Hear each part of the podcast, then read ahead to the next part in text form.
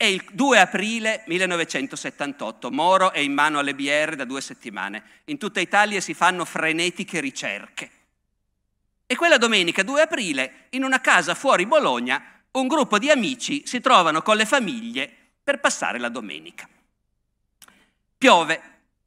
Allora il pomeriggio decidono per passare il tempo di fare una seduta spiritica. Non sono persone qualunque. Questo gruppo di amici sono professori dell'Università di Bologna. Uno di loro si chiama Romano Prodi.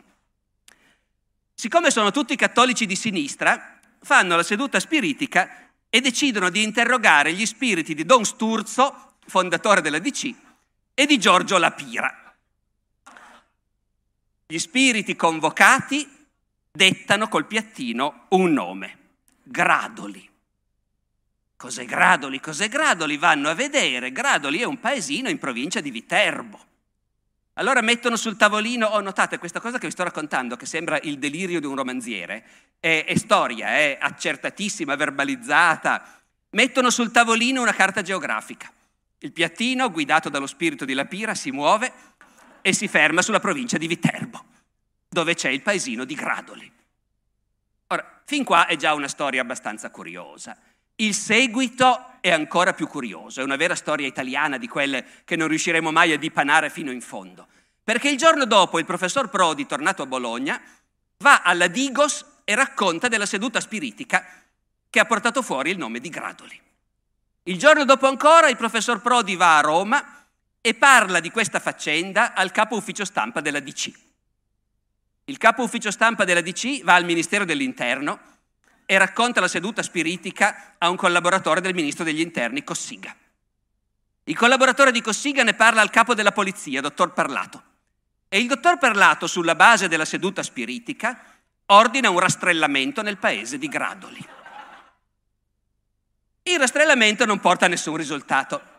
Questa faccenda della seduta spiritica è talmente circolata fra le persone coinvolte da vicino nel rapimento Moro che perfino la signora Eleonora, la moglie di Moro, lo viene a sapere.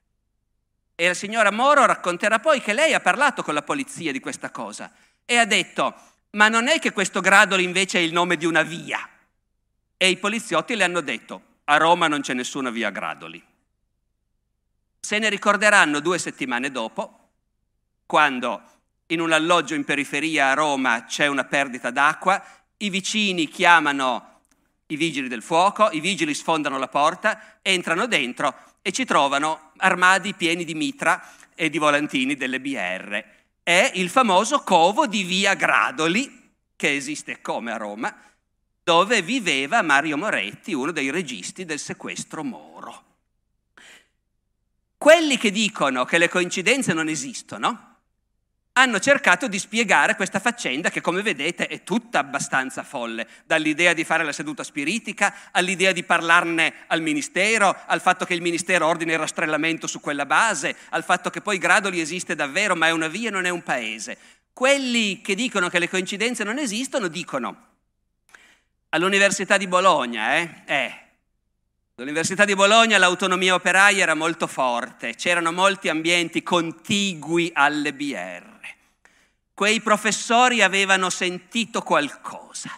Forse loro stessi non hanno capito, hanno sentito Gradoli, hanno pensato al paese, mentre invece era la via, ma quei professori volevano comunicare qualcosa alle autorità e volevano farlo di nascosto, senza che si sapesse da che parte arrivava questa informazione, coprendo le loro fonti. Perciò, dice qualcuno, si sono inventati la seduta spiritica per comunicare clandestinamente questo nome cruciale alle autorità. Ecco, fin qua, fin qua, abbiamo parlato di persone che in una situazione del tutto normale all'improvviso invece si trovano costrette a comunicare clandestinamente.